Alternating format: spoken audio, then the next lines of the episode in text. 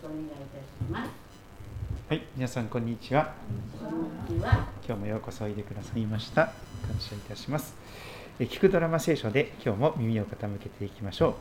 新約聖書使徒の働き3章17節から26節、えー、お手元の資料を参考にしてください。使徒の働き3章の17節からさて兄弟たちあなた方が自分たちの指導者たちと同様に無知のためにあのような行いをしたことを私は知っています。しかし神は全ての預言者たちの口を通してあらかじめ告げておられたこと。すなわちキリストの受難をこのように実現されました。ですから悔い改めて神に立ち返りなさい。そうすればあなた方の罪は拭い去られます。そうして主の見舞いから回復の時が来てあなた方のためにあらかじめキリストとして定められていたイエスを主は使わせてくださいます。このイエスは神が昔からその聖なる預言者たちの口を通して語られた万物が改まる時まで天にとどまっていなければなりません。モーセはこう言いました。あなた方の神主はあなた方の同胞の中から私のような一人の預言者をあなた方のために起こされる。彼があなた方に告げることすべてに聞き従わなければならない。その預言者に聞き従わない者は誰でも自分の民から断ち切られる。またサムエルをはじめ彼に続いて語った預言者たちも皆今の時について告げ知らせました。あなた方は預言者たちの子である。契約の子です。この契約は神がアブラハムにあなたの子孫によって地のすべての民族は祝福を受けるようになる。と言ってあなた方の父祖たちと結ばれたものです。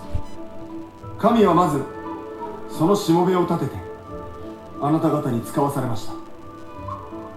その方があなた方一人一人を悪から立ち返らせて祝福に預からせてくださるのです。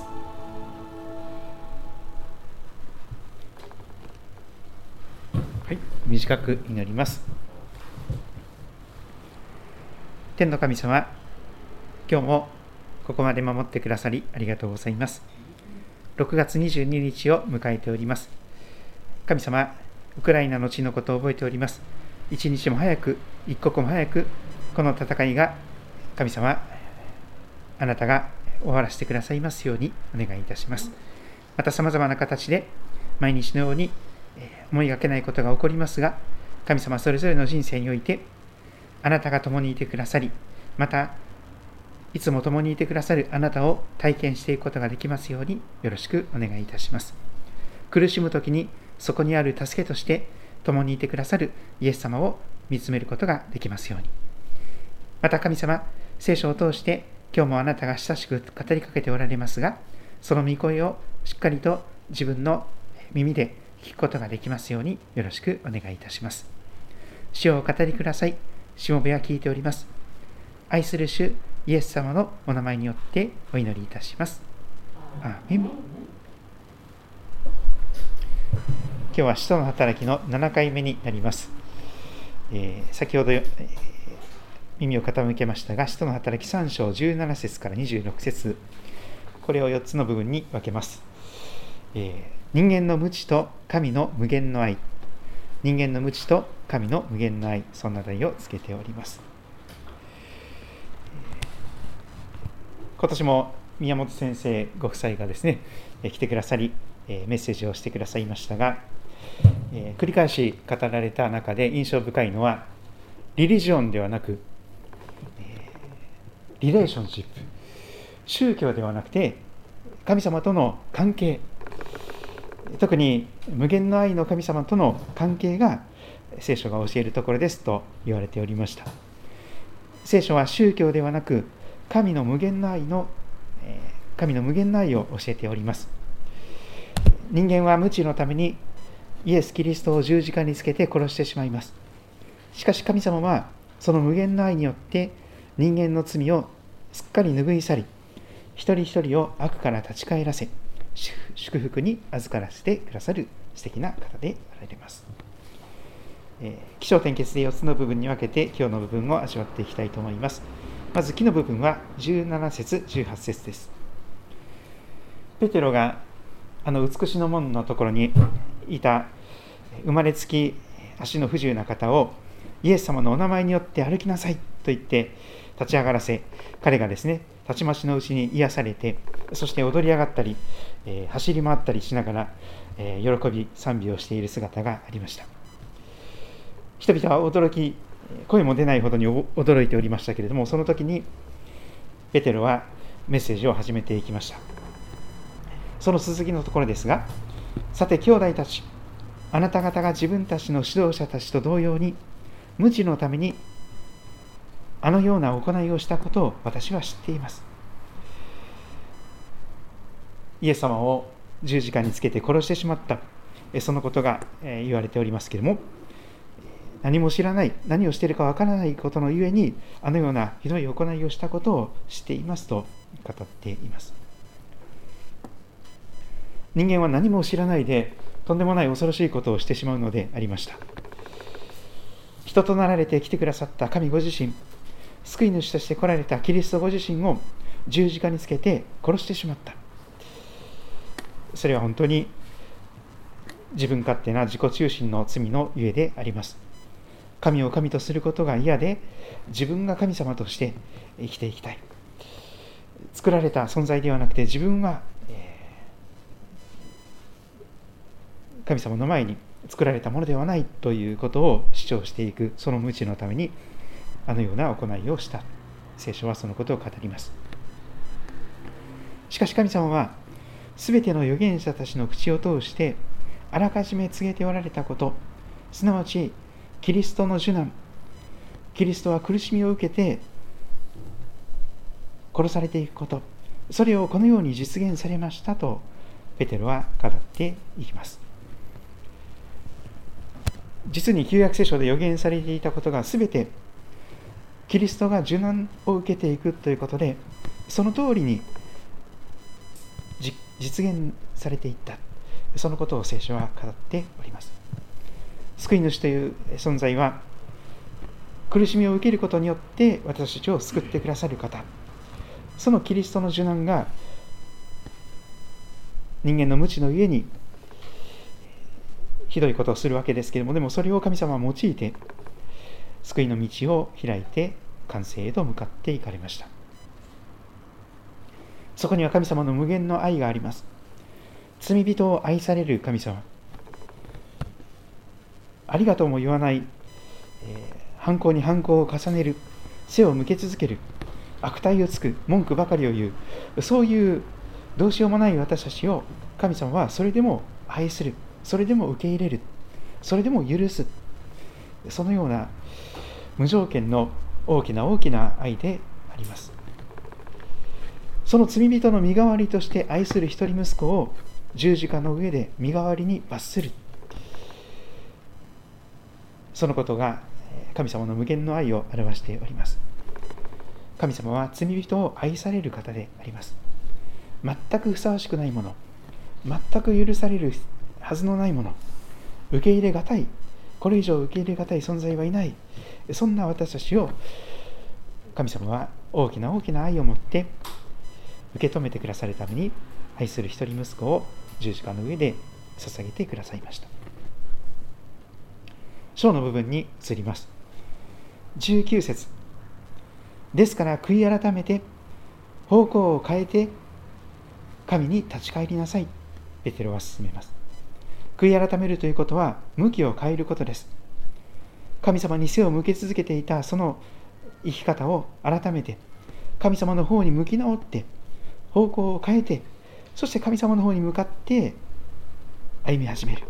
神様のもとに立ち返っていく。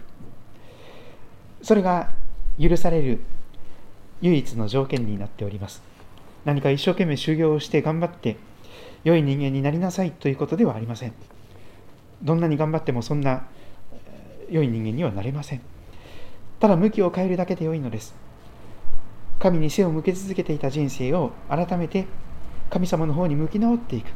光である神様の方に向き向いていく。それはちょうど影ばかりを自分の影ばかりを見つめていた人生から光そのものである神様の方に向き直っていく。そういう素敵な光の方へと向かう人生になります。そうすればあなた方の罪は拭い去られますとペテロははっきり語ります。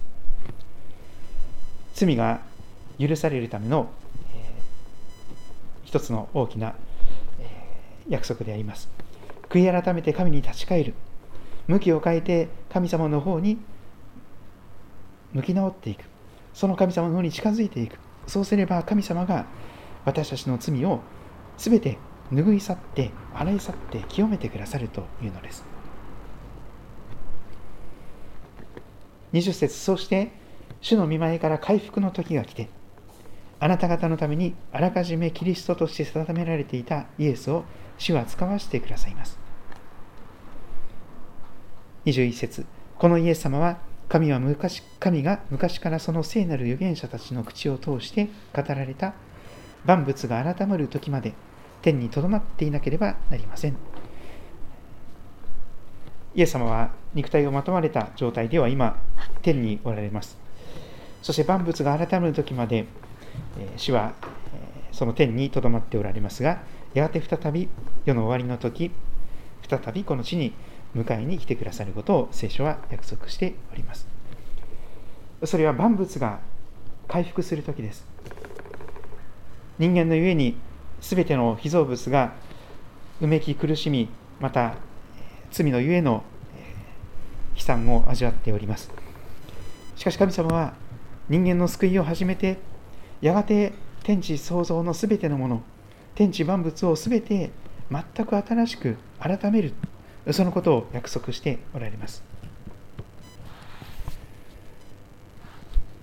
聖書は非常に宇宙的な本なんですけども、え、例えばですねローマ人への手紙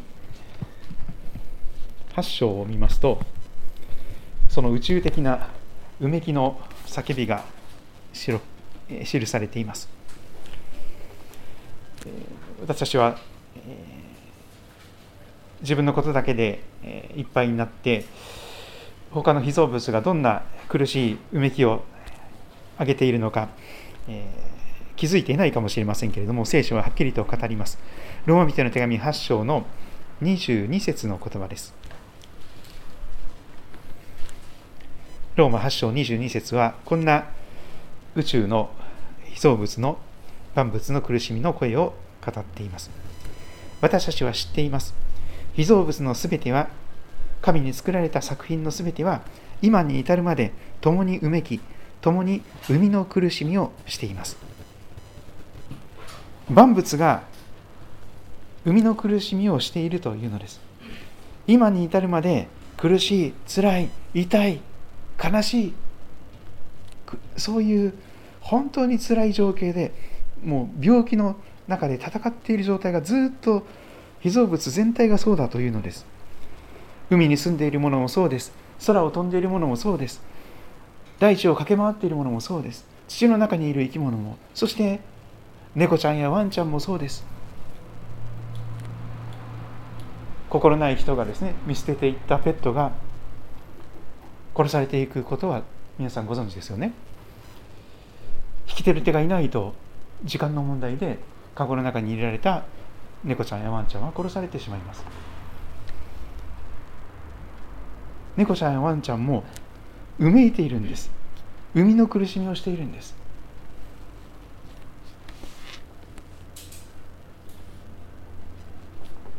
そして聖書は万物が改まる時を約束しています。万物の回復の時です。新しい天と地が約束されていきます。その時人間から始まった救いが全ての被造物に及んできます。本来全ての動物は草を食べるおとなしいものだったようですけれども人間が罪を犯したゆえにえー、食べ物がなくなって肉食になったりしているような状況だと思います。しかし聖書に出てくる天国の姿を見るとたくさんの動物が出てきます。たくさんの爬虫類も出てきます。蛇が苦手な人もいますかもしれない。ライオンとかクマとかも出てくるんですよね。狼とか。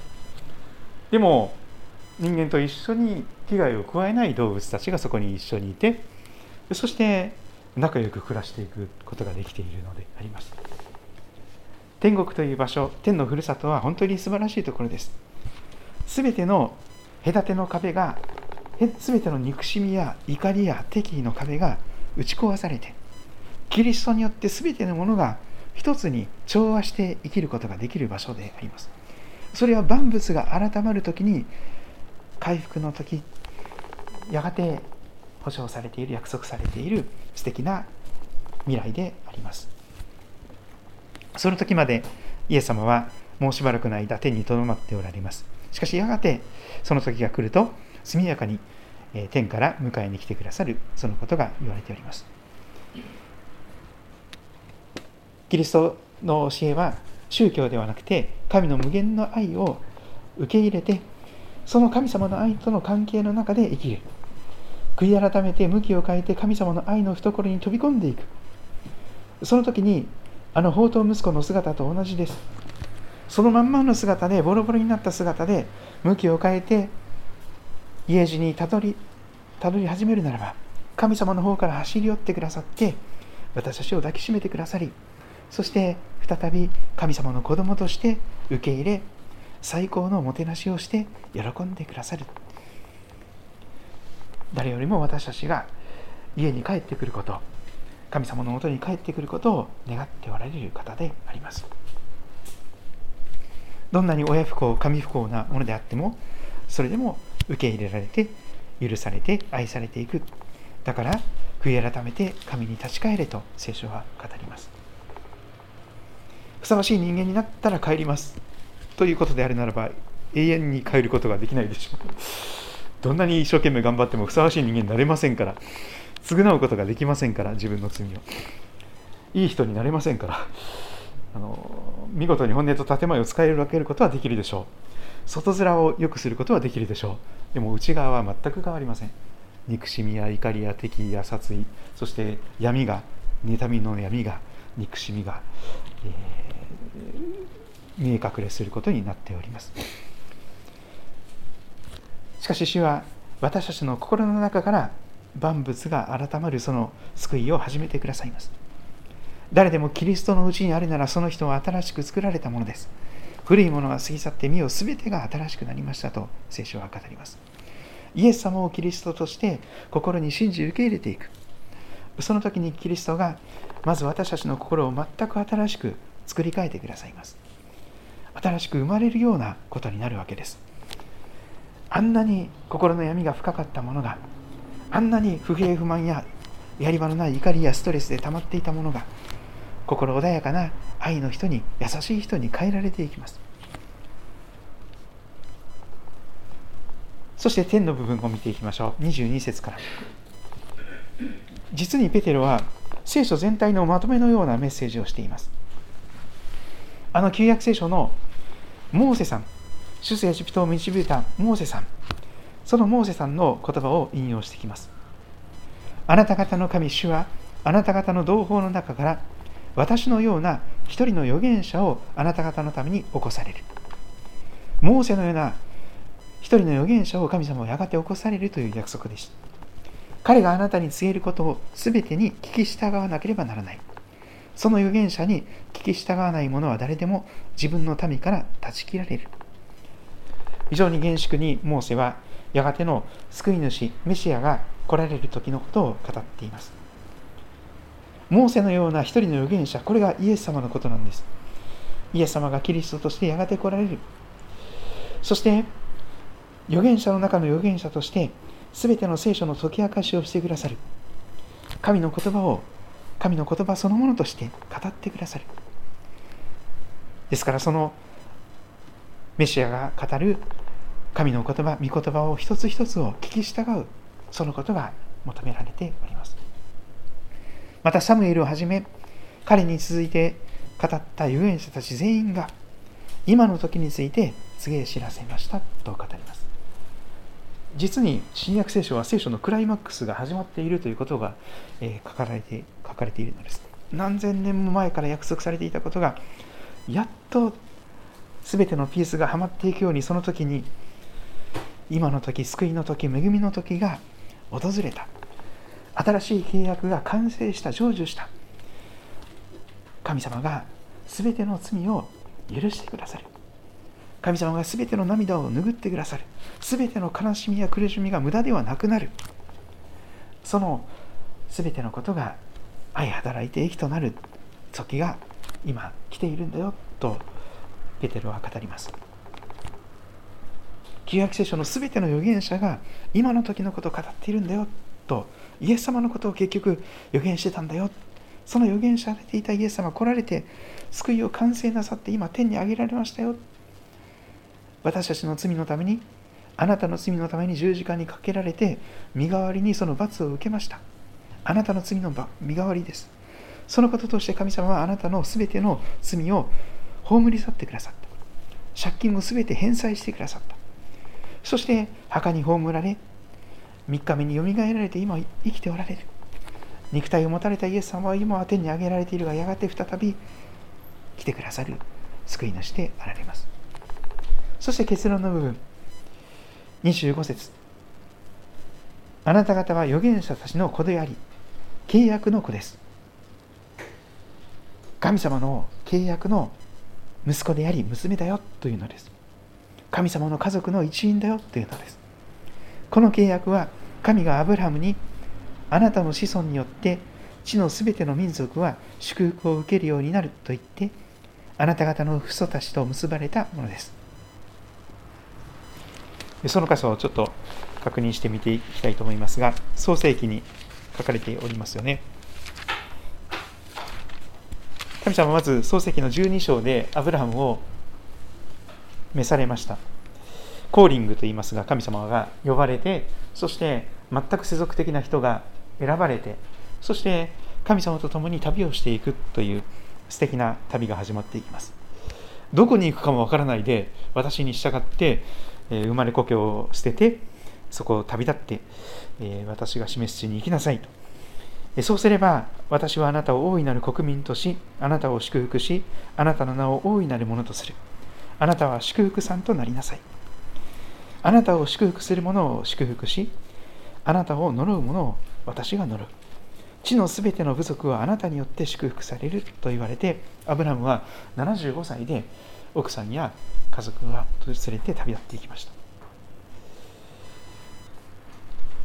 75歳日本では後期高齢者と言われますがまだまだこれからですこれからです75歳そこから第二の人生が今始まるという状態です。はいえー、まだ私は 50, の50ちょっとのペーペーなんですけども、まだ全然人生始まってないような状態であります。アブラハムはですね、この約束の息子を授かるのに何年待たされたんでしょうか。四半世紀です。25年です。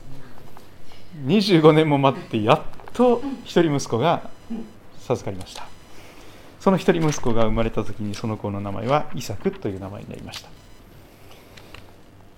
イサクさんが、えー、元気な少年になった頃神様はとっても大きな、えー、人生最大の試練をアブラハムに与えます。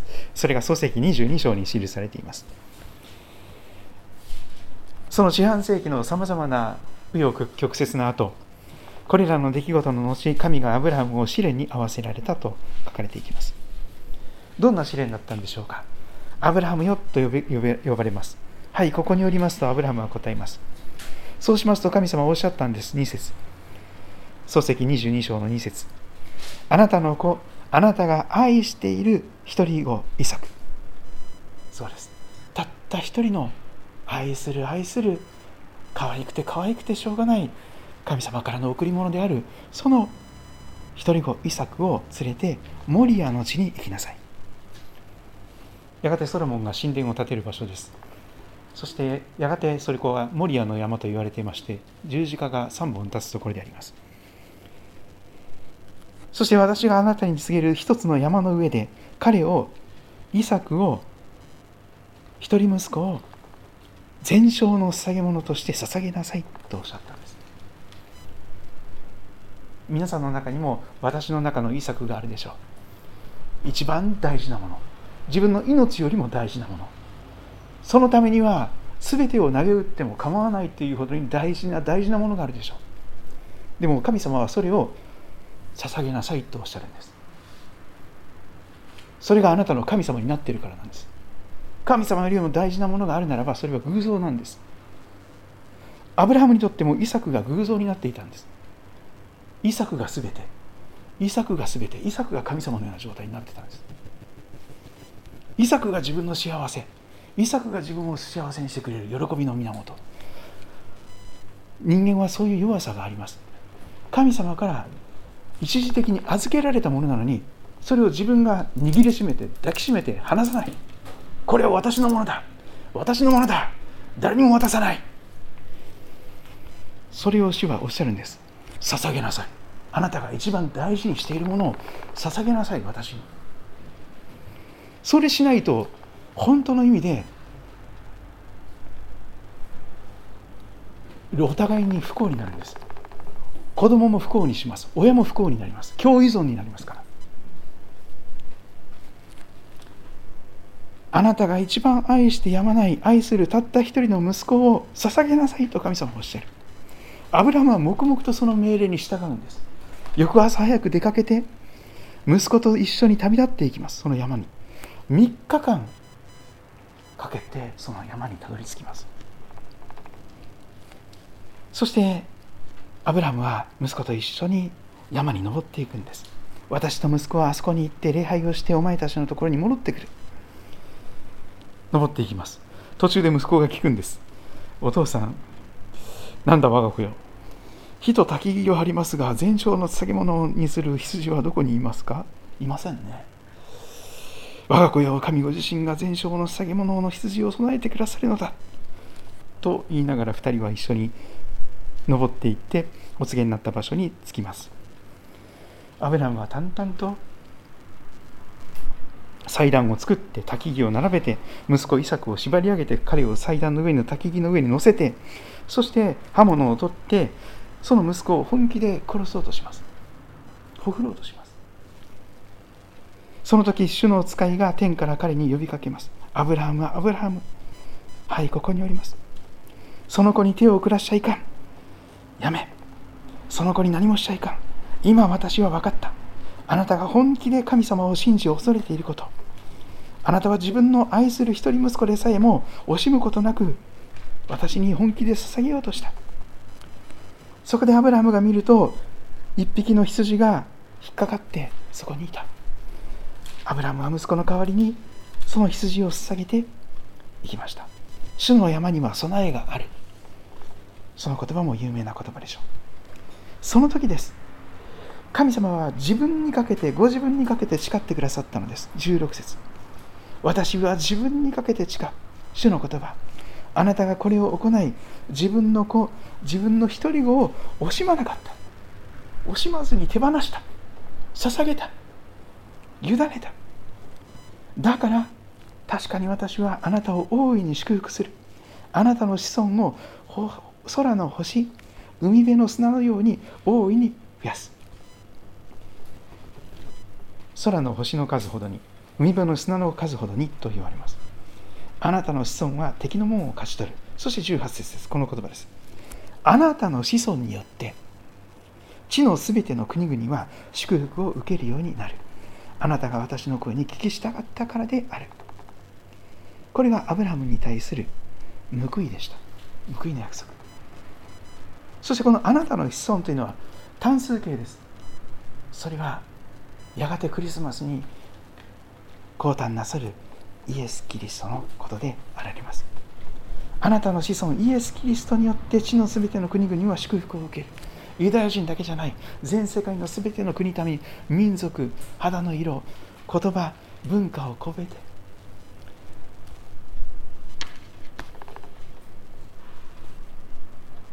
この契約は私たちの信じている新約新しい契約です。私たちはその契約の子供です。この契約は神がアブラハムにあなたの子孫によってイエス・キリストによって地のすべての民族は祝福を受けるようになると言ってあなた方の父祖たちと結ばれたものです。神はまずそのしもべを立ててあなた方に使わされました。この方があなた方一人一人を悪から立ち返らせ悪というのは人から命を奪うものです。人から元気を奪うものです。あるいは神様から命を奪おうとするようなそれが悪です。英語のイーブルはライブの反対です。山本山じゃないですけど。ライブをですね反対から読むとイーブルになるんです。イーブルを反対に読むとライブになります。ライブ生演奏生放送生中継生き生きとしたこの躍動する命。それを奪うものが悪なんです。悪い言葉というのは人から元気を奪います。最悪な悪い言葉は人から命を奪います。それが最も悪い言葉です。いない方がいいとか死んだ方がいいとかそういう言葉は軽率に言うものではありません。そこで本当にブレーキかけなきゃいけないんですよ。言っちゃいけない言葉があります。言っちゃいけない言葉があります。殺人と同じなんですから。そして心の中で思い描いただけでもそれは罪だと言われます。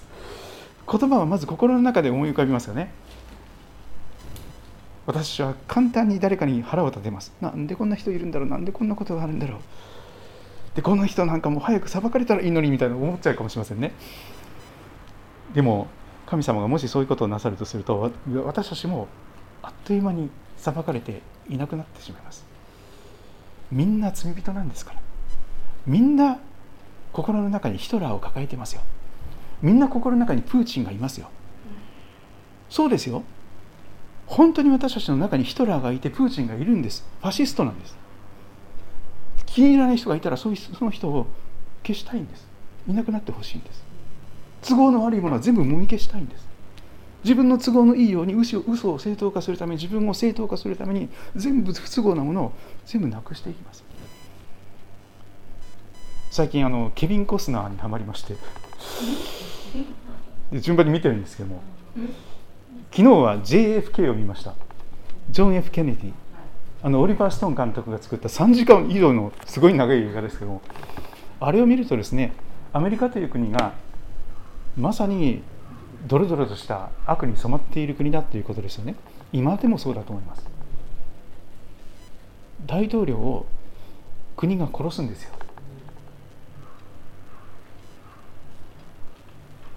そしてもう適当なもう全然検証も調べもせずに適当なものを作り上げてですね報告しておしまいに進ませようとする。でも悪というのは私たちの心の中にあるんです。あの人さえいなければいいのにあの人いなくなってほしい。それは悪です。その思いが悪なんです。そう思っているというならばそれはやっぱり体に態度ににじみ出てくるでしょう。言わなくても心ににじみ出てきますよ。この人私のこと嫌いなんだいなくなってほしいと思ってるんだと思われちゃう。もう気づきますよ。でもその一人一人をその悪から立ち返らせて人を殺していくような諸悪の根源ではなくて人を生かしていく人を元気づけていく人を励ましていく人を手当てして生かしていくそういう人に変えてくださるんです。それが祝福に預からせてくださるということでしょう。あなたを通して多くの人が救われていく。あなたを通して多くの人が元気になっていく。あなたを通して多くの人たちが希望を持っていく。死にたいと思っていた人が早く死ななくてよかったっていう生まれてきてよかったっていう本当にその人生を生きていくことにできる。それが祝福に預からせてくださるということです。自分だけが天国に行ける。自分だけが救われた。で終わらないんです。あなたを通してあなたの家族あなたの大切な友人知人職場の方患者さんあるいは学校関係者いろんなその職場勤務向こう三元両道ラインの方々。今まで出会ってきた一つ一つのその人間関係の網の目の中にあなたが置かれているのは意味のないことではありません。人生は本当にあなたを通して神様は世界中のすべての人を祝福したいんです。世界大の計画なんです。私一人で何ができるのと思うかもしれない。でも違うんです。あなた一人の些細な日常生活でした全てが連鎖反応のように世界に輪を広げていくんです。あの湖に池にぽちゃんと石を投げるとですね波紋が広がっていくじゃないですか。皆さんが一つ言葉を投げかけると一つ何か行動するとそれが世界に影響を与えてるんですよ。身近な人から。今ネットの時代ですからね。このネットを通してどういう言葉を発信するのか。テレビを通してどういう言葉を発信するのか。映画を通してどういう言葉をどういうメッセージを発信するのか。そのものすごいインパクトがあります。マスメディアは責任問われますよ。どういうことを流しているのか。プロパガンダのような嘘偽りばかりを流しています今。みんなそうです。相手がとんでもない悪い国だから仕方なく戦争をしてますとかです。ねそういうことばっかりですよ。相手は悪魔のような人だからもう戦争せざるを得ない。みんなそう言ってます。全ての戦争がそう言って始められたんです。私たちは戦争をしたくない。でも敵が恐ろしい人でもうとんでもないことで攻めてくる。私たちはやっつけなきゃいけない。自分たちを守るために。もっと軍事防衛費を上げなきゃいけない。もっと大切なことがありますよ。本当に物価が上昇してシングルマザーシングルファーザーの人たちそしてヤングキャリアの人たち。本当に生活費に困ってる人いっぱいいますよ。なんで軍事費にこれ以上お金かける必要があるんですか？でも昔も今も戦争はビジネスなんです。最高のビジネスなんですよ。一番お金儲けできるんですよ。一発ミサイル何億円ですからね。戦車1台作ったらそんなエコカーなんか作ってるよりもよほどお金儲けできますから。二酸化炭素はものすごいたくさんまき散らされますけど。全く矛盾したことをやってます。ガソリンカーを廃止しながら戦車を作るんですか。潜水艦を作るんですか。空母を作るんですか。ジェット機飛ばすんですかもっと。あのジェット機がどれだけの二酸化炭素をまき散らしますか？どれだけの燃料を消費しますか？燃費悪すぎますよあれ。スピードと強さを競っていくならば今のこのエコ社会とは全く正反対のことになっていきます。完全に矛盾しています。嘘ばかりの世界です。でも私たちはそこから本当に真実な嘘偽りのない神様の愛を知ったならば本物の愛を知ったならばその時初めて人は変えられるんです。見せかけだけの愛が溢れています。条件付きの愛が溢れています。私の言う通りしたら可愛がるよ。でも私の言うこと聞かないなら私の子じゃない。そういうものばっかりですから力づけで殴りつけて言うことを聞かせる。それは愛じゃないんです。神様は本当に無限の愛です。滅ぼされて当然の私たちを許されるはずのない私たちを愛する一人息子を殺されたその犯人を許してくださったんですよ。私たちはみんな十字架につけて殺せ殺せと叫んだ諸悪の根源なんです。罪人です。罪人です。大悪人です。でも神様はそんな私たちを無限の愛で許して愛して子供として受け入れてくださっている。何という愛でしょうか？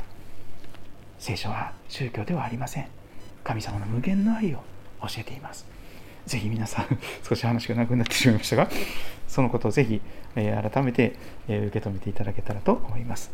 皆さんが感じたこと、また、えー、最近あったこと、祈ってほしいことなど、また分かち合ってくだされば感謝です。